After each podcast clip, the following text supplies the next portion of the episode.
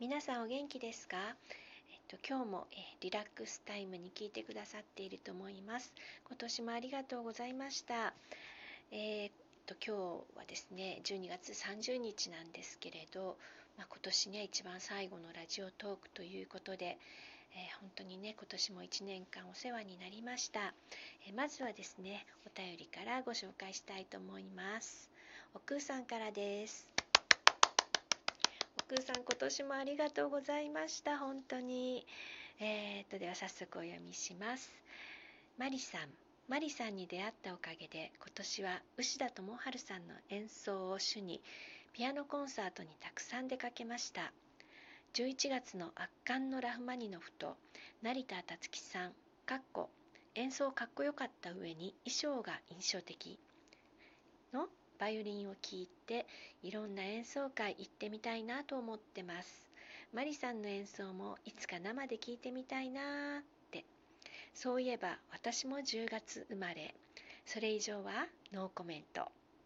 ということで、奥くうさんありがとうございます。今日はですね、デパ地下ギフトのマカロンを一ついただきました。ありがとうございます。ね、あのラフマニノフまず曲自体がねこれ多分あの多分というかあのピアノコンチェルト第2番でしたよね。あの曲自体がものすごくもういい曲なんですよ。本当に。私も大好きですね。あのこれ私あのオーケストラの方で弾いてあのピアニストさん来ていただいてっていう感じだったんですけど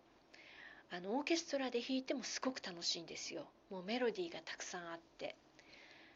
いい曲ですよね。私成田達樹さんの演奏はちょっと,、えーと聞いたことないんですけど写真だけね拝見したんですけどなかなかなイケメン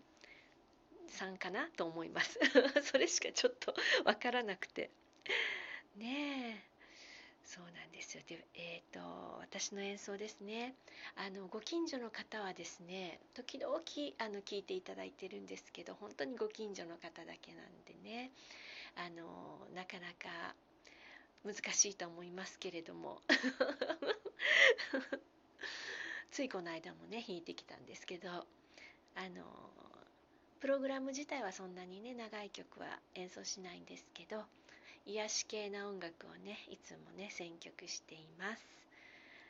で奥さんが10月生まれということで私と同じです。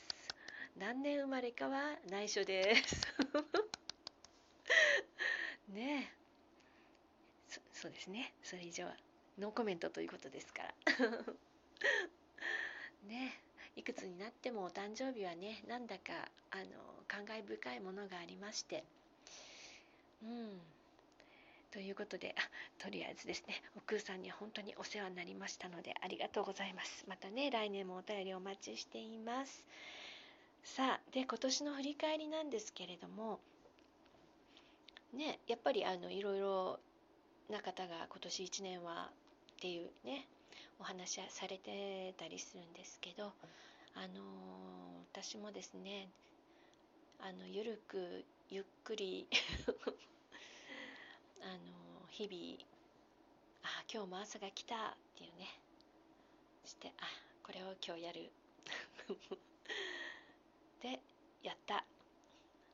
頑張ったお休みみたいな。毎日を繰り返して1年終わった気がします、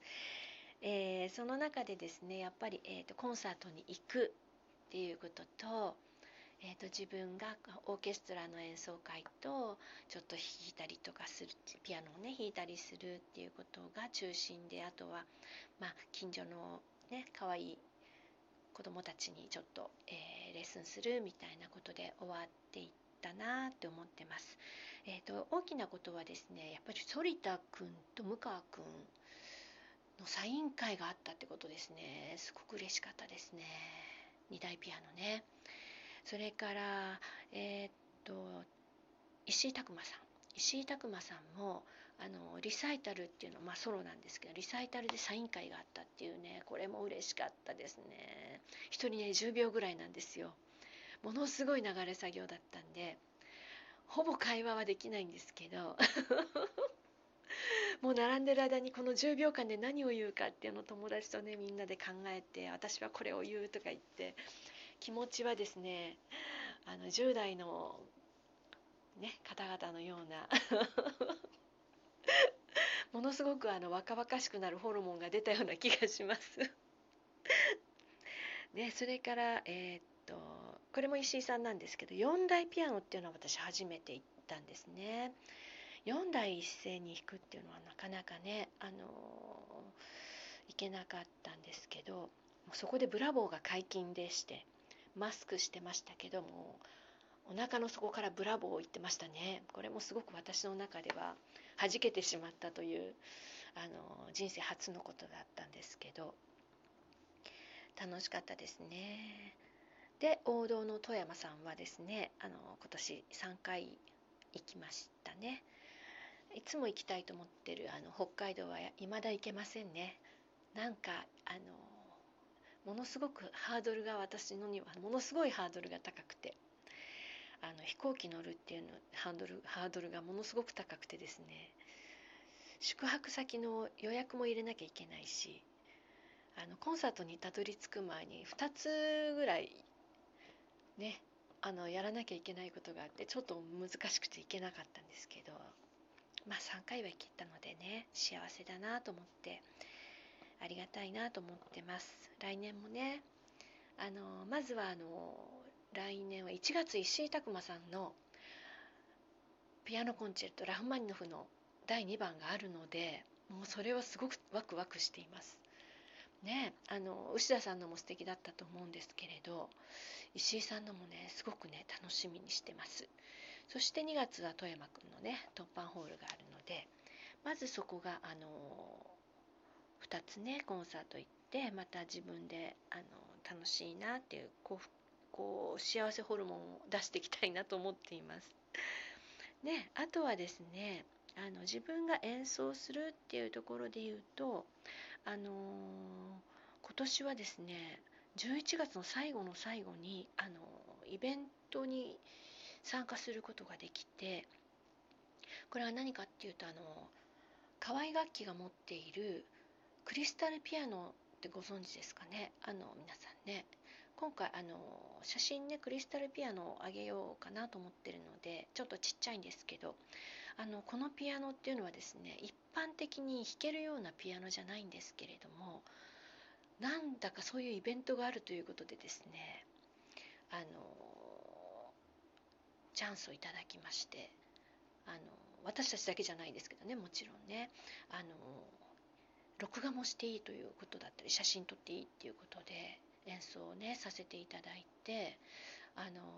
まあ、うちはあのうちはじゃない演奏する人だけですね。お客様は入れないですけどねもちろんね。あのそういうことができたので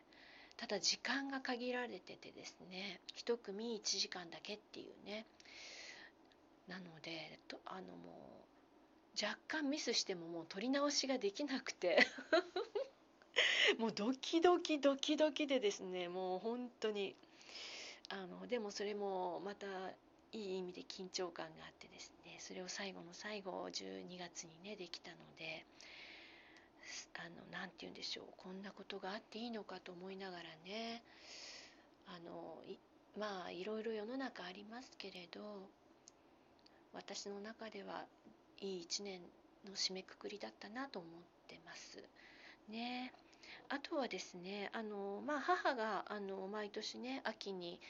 上京してくるのでここであの人生初のですねはとバスに乗ったっていうこれも